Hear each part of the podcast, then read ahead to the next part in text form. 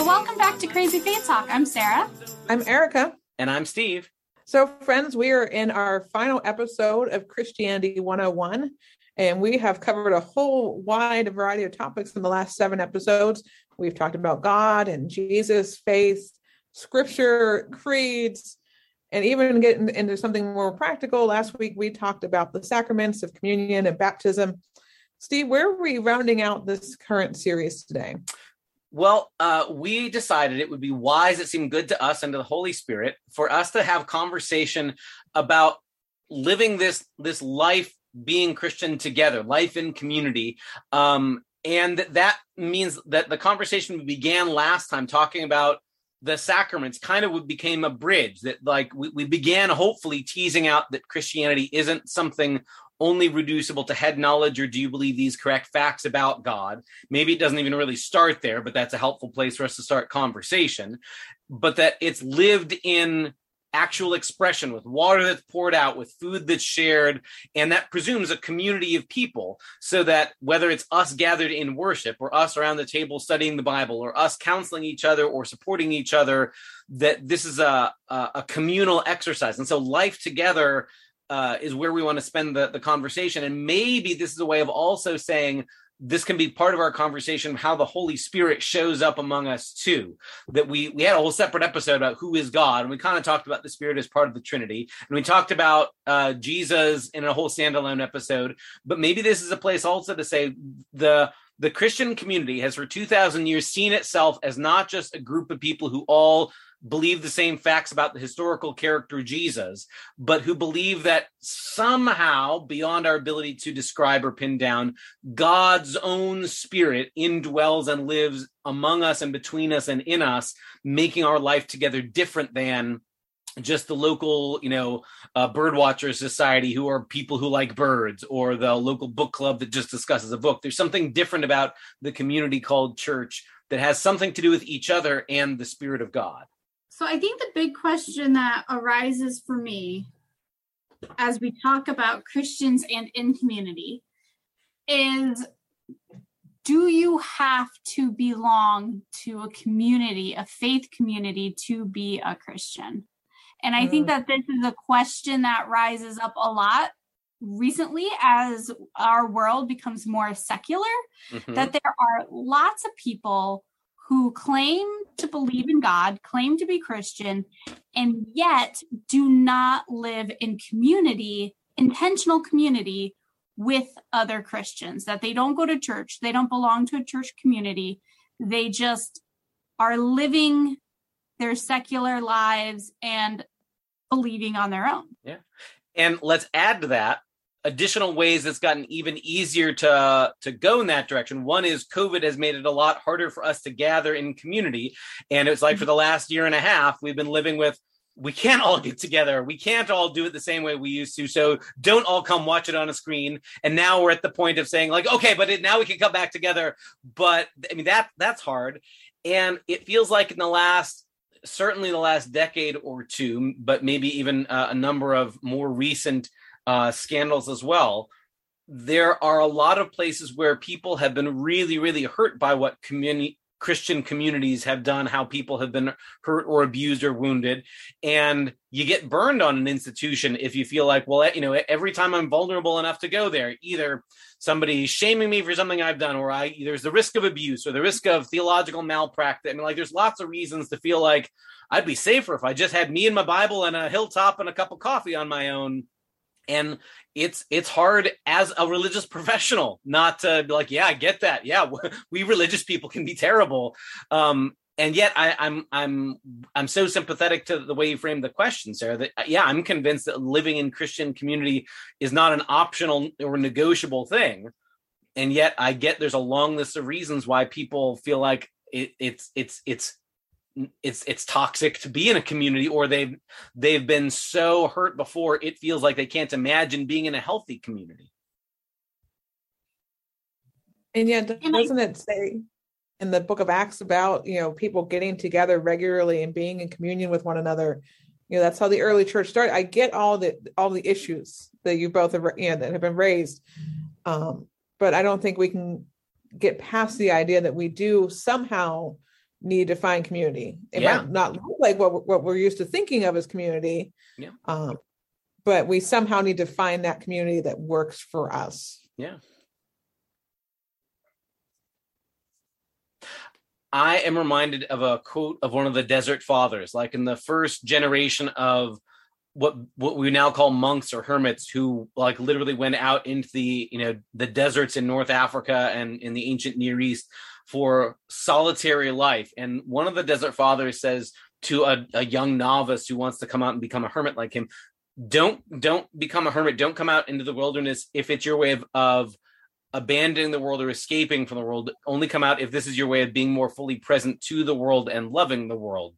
Um, and that that seems a really important idea to me in, in a couple of directions. One that christians are not given permission to run away from people because we are scared of being around other people or it's uncomfortable or like community is necessary but also that one's way of being present in the community might also include times of of solemnity or being alone or being solitary whether that's for a season or for a longer period but that can be part of how somebody's way of loving the world um not running away from it but that complicates things too there throughout throughout our the christian history there have been times where there has been groups who have separated themselves from the world in pursuit of religious enlightenment ex- even within christianity. Yeah. Um, but what, what I always find interesting studying these groups is that most of those people didn't do it on their own. Like Yeah. even the hermits, even the desert fathers and mothers, they weren't alone. They were still they were still in community with each other. Yeah. Um, that it's um, in particular the group that I think of right now is is the Amish hmm part of the pillar of the Amish faith is that they are separated themselves from the world, that they don't live in the world, and yet they are a strong, close knit community, right? right That they they might not interact in the same way with like with us who are not Amish, but yet they are in community with one another. Yeah. And i would say too that like even in you know medieval europe when you had uh monasteries or cloisters uh of you know what, what monks or nuns or people in religious orders that they became not only a community in themselves but they came to see their calling was to serve the wider city or community. So you know like they'd raise the garden or they would have schools or they they would do things for the sake of the wider community. So as much as they separated themselves or withdrew from from the wider world in a sense they also did it as a way of being more present to one another in community and to the world. Even the medieval anchorites Yeah. would literally wall themselves off in a room in the parish uh they they were still very interactive with everybody. They still were participating in the worship service through their one little tiny window that peeked into the sanctuary. And then they had another one on the outside of the building so that the people could come up to them and well give them food but also to ask for prayers. Yeah. and they were still like a central part of the community even though they were literally walled up into a room on the side of the church. Yep. Yep. Yeah. I, I was actually just thinking about Julian of Norwich and that same like being being walled inside, but that it wasn't like in some like Rapunzel's tower out in the middle of nowhere, but it was right in the midst of the community, in the building, in the cathedral, the church, so whatever, so that you were accessible to the community as they worshipped and you were available there to give counsel or to pray with or to talk to. Yeah, it, I, I can't imagine what possesses somebody to have the sense that they need to be walled inside a little room like that, but it is interesting to me that even when that happened, there was a sense of, but I still need to be participating in community, just only in limited ways. That even there, you couldn't mm-hmm. get away from living in community together. I I think that is an important and necessary corrective to the culture that we live in that can so often be so individualistic that it's just sort of me and Jesus and nobody else, you know, weighs in and nobody else can tell me what to do or to think. Um, and I guess I should probably also say this, I think, is one of the unintended negative consequences of the tradition from which I come. As, as part of the Protestant Reformation at a time when the printing press made it possible that you could have your own copy of the scriptures in your house or in, in your very own hands and everybody could read and because of folks like Martin Luther's translating it into the local language and that becoming an important idea everybody could have their own. And one of the unintended consequences I think is that in in its worst application became me on my own. I'll just read on my own and i don't need anybody else to give me any insight or suggestion or direction or to teach me at all. I'll just it'll just be me and my bible and god will speak to me directly there and i don't need anybody else. I don't need anybody to serve to care for to you know partner with to be accountable to just me and my bible and i'll see you in heaven. Um, and I, i'm sure the reformers of the 16th and 17th century didn't intend for that kind of abuse but man we got that in spades Because when it, Yeah, when it just go ahead, Sarah. Oh, I, I was I was just thinking in particular when you combine that with the priesthood of all believers, uh, Yeah. in some ways, well, in a lot of ways, pastors and ministers lost quite a bit of authority because we gave that authority back to the people of like, all right, you don't particularly need us to be able to read this and understand this passage. We have theological training that could help you interpret this passage, but you can now read this on your own. Um, and that, I think, we can see that manifesting itself in very interesting ways on the public stage right now yeah um, where if you survey 100 Americans about what is your responsibility to your fellow human, you're going to get a 100 different answers. yeah And most of them will claim to be Christian and have that be the reason as to why they're saying what they're saying about how we're responsible for one another. Yeah, yeah.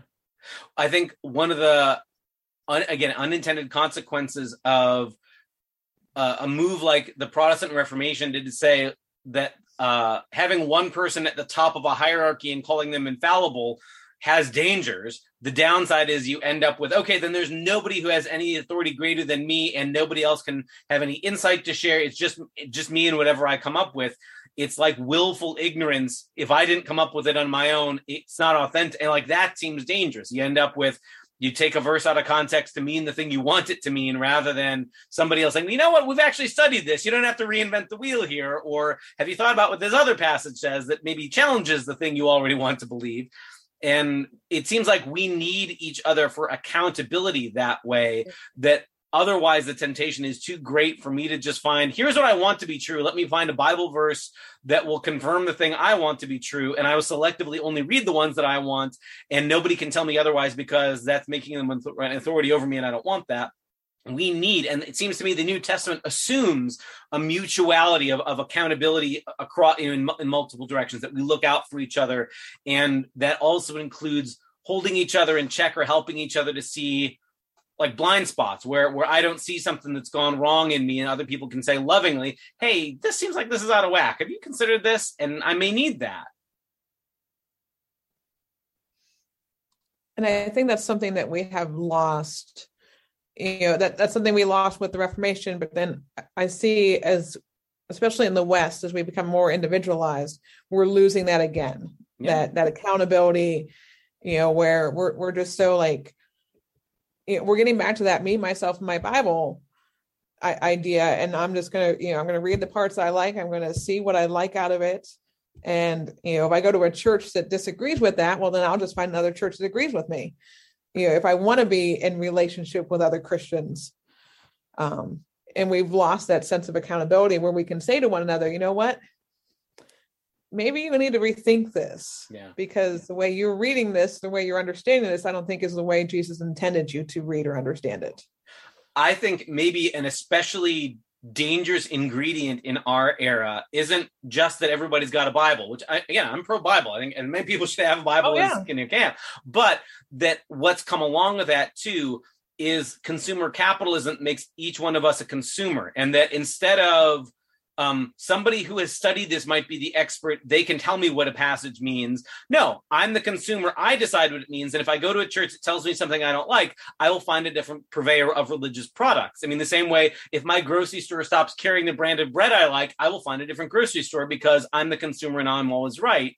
Um, and I think we we accept that thinking in so many other parts of our lives. Well, of course, if if your um, local uh, fast food store doesn't sell you the 64 ounce drink, go to a different restaurant that will sell you the 64 ounce drink. Nobody can tell you how much carbonated corn syrup you can drink. Um, like if, if we do that in other parts of our lives and accept those voices, yeah, that that's logic, that's freedom. Then it's really easy for it to be the same thing as uh, unless I'm told things I already want to hear, I will find another purveyor, another you know service provider that will give me what i want. And we treat ourselves as the consumer.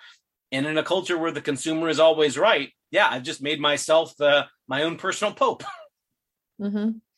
it used to be like when my parents my grandparents generation you know you were catholic lutheran methodist whatever your parents were the same denomination it goes back generations you know great great grandpa built this Right. church. Right. and that's why i'm a part of this church and and i'm not saying it's not like if you're not being fed if you're not you know finding if you're not growing in a church i'm not saying that's you know that's not a reason to to move to a different denomination or non-denominational church. But if you're moving and church hopping just because oh the pastor said something i didn't like this sunday right. I'm going to go find something else then that's where we have that consumer problem I think this presents a, a tension that we got to find a way to, to live with. Is on the one hand, you're I think you make a good a good point in both directions. That just because I'm not a consumer doesn't mean I should stay in a place that is that you know is, is not feeding me spiritually or something. It, it doesn't mean we should suffer just for the sake of suffering, or uh, you know, be in a place where we clearly don't feel welcome or something like that. And on the other hand, it feels like there needs to be a certain amount of stretching in a community that I need to be in a place where um I can be held accountable, even if that means telling me things I don't want to have to face, or being around people who don't automatically all think like me. That seems to me not like a flaw in the church, but a, a, a mark of what a good community, a good congregation is supposed to look like. That there should be that kind of stretching and a gathering of people who are different and willing to live with each other in their differences um, because we're convinced that it's Jesus' grip on us that makes us community, not our like mindedness. But that's a pretty countercultural picture, honestly. I think And as much as I as much as I dislike meetings where you know there is all that disagreement, you know, it's that's how God intended us to be. You know, like you said, we shouldn't be all like minded. It seems interesting to me, at least, that in the New Testament, so many of Paul's letters are about dealing with conflict, and Paul's conclusion isn't here's the one right answer, you all need to fall in line, but instead work with each other and bear with each other. And I and I think that's key for me, right? Is about it, it's context. Um, I don't think that you should necessarily leave a congregation because you don't feel like you're growing. Mm, mhm. Um, I think that that might be a moment to discern. Well, how can I grow, and how can I help others grow with me? Like you know that it's not just what can the church do for me; it's what can I do for the church but at the same time if your ch- church has become toxic and specifically Mhm. toxic towards you Mhm. um, you know for example if you identify as a as a gay teenage boy and your church regularly has sermons about the sins of homosexuality that's probably not a healthy place for you to be and it's going to be detrimental to your spirit to stay Mhm. then i think you should leave and you should find a community that's going to embrace you and have a place at the table for you but again that is context it's why are like why do you feel like it you should be leaving this congregation and I Mhm. think that there are some good reasons to leave, and I think that there are bad reasons to leave, and you should maybe consider staying and trying to grow with your community instead of just saying, ah, I don't feel it here. I'm gonna go and try to feel this mythical feeling elsewhere. Like it's it's one of those things that it's going to depend on your context about whether or not it's a good fit for you. Like, but just because something doesn't necessarily automatically feel like a good fit doesn't mean that you should go looking elsewhere. I think that language of a good fit is helpful too, because it, it's a reminder, I think, that um, it's not purely about what is immediately always comfortable that i think a good fit should like a, a working definition of a place that's a good fit is a place that stretches you in good ways and also is comforting to you in the places or times when you need it as well. And that sense of balance i think is helpful so that um, living in a community should i shouldn't feel like i'm all alone and nobody else, you know, uh, is is there to support me, or I'm the only one ever doing anything. Um, but I should feel like I'm I'm being stretched beyond my comfort zones, whether that's getting to know people who are different from me, or being asked to serve in ways that are you know new to me and are are stretching in that way. I think that idea of being stretched, but a healthy stretch, not not so stretched that you sprain or, or tear the ligament. Mm-hmm. And this is a decision I I think um, far too often happens. This is something that should not be made just based off of one Sunday. Sure. You sure. know, like if you're looking for a church and you go to a place and like you don't like worship for that particular Sunday, go back next week. Maybe, you know, maybe you're going to find somebody different preaching or maybe the music's going to be, you know, don't just base it off, you know, just one or two Sundays and say, oh, well, for a couple weeks here, I haven't felt anything. So I'm going to go look for something new. Sure hang in there for a little while.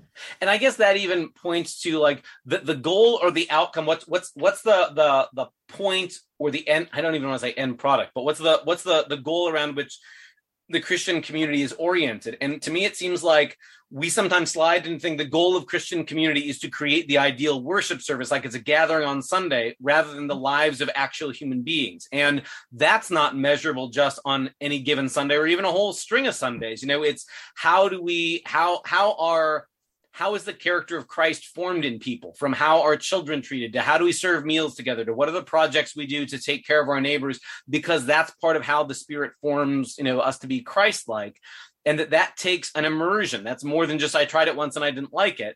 Um, but it, it, requires being in and among people and living and, and grieving with them in times of heartache and celebrating with them in times of joy that all that is part of how we are formed into what God's trying to make out of us and again, I think if we see Christianity as a consumer product, the the serving size is going to be one Sunday morning service. Did you like it? Nope. You know, try the next one down the road. See if they have just the right mix of ingredients to be a, a flavor that you like.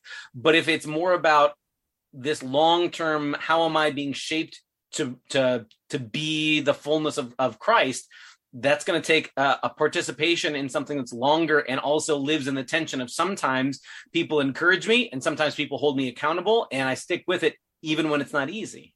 This calls to mind for me um, a line that I think is a, a an insight of uh, the um, German Lutheran pastor of the 20th century, Dietrich Bonhoeffer, um, I think from his book Life Together, where he talks about the difference between the ideal of a Christian community, like sort of that mental picture we have of how great the idea of Christianity is, versus the real lived messiness of real actual Christian communities. And it, it, actually reminds me of there's this great line from the Billy Crystal and Meg Ryan movie, uh, When Harry Met Sally. Um, where um, at the beginning of the movie, Billy Crystal is talking about his marriage that's fallen apart, and his ex-wife is named Helen, and he's been on his own for a while. And he says to his friend sitting in a ball game, he says, "Maybe I just miss the idea of Helen." And then he stops and he goes, "No, I miss the whole Helen. And I, I love that idea of like that what we have in Christian Christian communities, not just the idea of Helen, but the whole Helen. Um, but that includes all of us and our rough edges and warts and all and that living in christian community includes the times when somebody sings way too loud and sings the wrong notes or the time when someone is a little extra bossy and shouldn't be or the times when the preacher pontificates and they should like all of these rough edges are part of it and we unless we can embrace us and our messiness and our brokenness we're we're we're still chasing after an idol i think. And the christian life isn't all sunshine and rainbows. It's not all rose colored glasses. And so neither will the Christian experience be, right. you know, and so we do need to experience those things. And, you know, if, if we're constantly hopping from place to place, trying to find that perfect Christian home, we're never going to find it because the Christian church is run by imperfect people, you know. So we, we just have to be willing to kind of settle into that and say, okay, I'm imperfect. The people I'm worshiping with are imperfect. The people I'm in community with are imperfect. Yeah. But how can we be imperfect together? I there was a point in my religious professional pastoral life when I s- saw that dynamic and thought of it as like, well, we just have to settle for that. It's not ideal, but nobody's perfect. We have to live with that. It's a design flaw in God's creation called church. And the more and more I've lived through it, the more I find myself humbled thinking sometimes the people with the roughest edges, it's not that their problem is that they have rough edges, but that maybe I need sa- sanding with uh, uh, that kind of grit. You know, like um, I have known people who are rough as a corn cob, and it was hard to be around them sometimes. You know, the the the, the way they spoke or acted, and there were times when, man, is it hard to try and be Jesus in the midst of those uh, situations or, or communities. And sometimes I think that's that also is in God's design, part of how the spirit shapes and, and sands down the rough places in me. So rather than just being it's their problem, I, the perfect Christian, have to live with these other imperfect Christians. I guess I just have to. It's my cross to bear.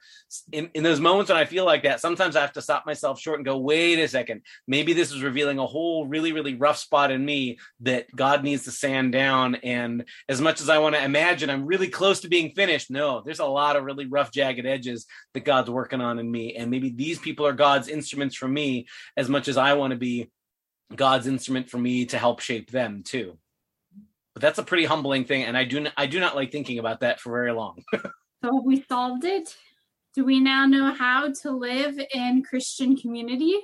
Rather perfectly or imperfectly perfect? Or perfectly imperfect? I, I think that way of ending it is is a is a good place. And like if there's a take home, it's to live in that tension. It's it's going to be messy and sometimes difficult, but to keep at it. Do you know um, that that joke at the end of the movie Annie Hall about the guy who thinks his wife is a chicken? No. So at the end of, of Annie Hall, Woody Allen says, um, "There's a there's an old joke uh, that goes like this: The man goes to the psychiatrist and says, Doc, I don't know what to do. My wife thinks she's a chicken.' And the psychiatrist goes, Well, have you thought about having her committed?' And the guy goes, I would, but I need the eggs." Um, and the then Woody Allen, the narrator, uses this as a metaphor for why we continue to be in relationship. It, it's a romantic comedy, so he says this is why we keep at it in relationship with each other. It's messy and complicated, but we can't help it. We need the egg, so we stay in these impossible, difficult relationships, and we are sometimes impossible and difficult with each other, and the other person is difficult and impossible to us, but we stay at it because there's something there that we can't find anywhere else. And I think, in a way, that that's not a bad theology of Christian community. That yeah, sometimes we are impossible to be around, and we fragment over stupid stuff. And there's times when things that are really important we brush under the you know sweep under the rug because we don't want to deal with it, and we can be impossible with each other. But we have to live in community with each other because that's how God's brought us together, and we need the eggs. I mean, like honestly, like that's that's that's how I I live in that tension myself. Of where where else would it go? The, the, there's not an option of going off on our own to meet Jesus means being with other people. So, in all these episodes, we have not attempted to try and say this is all that Christianity could say, but there's obviously been places we've said there's probably more to be said in more complicated subject matter. So, somewhere down the road, we think we'll be offering a Christianity 202 series of stuff that's probably more complicated than entry level stuff, but maybe gets further into the weeds. But for now, we're going to stick a pin in this series, hoping you are having a delightful November um, and that you have a delightful Thanksgiving uh, tide as well. Um, and in the new season of Advent, starting for us uh, church nerds in the very near future, too, we'll invite you to join us for a new series for Advent 2021 here on Crazy Faith Talk. Yeah. Hi. This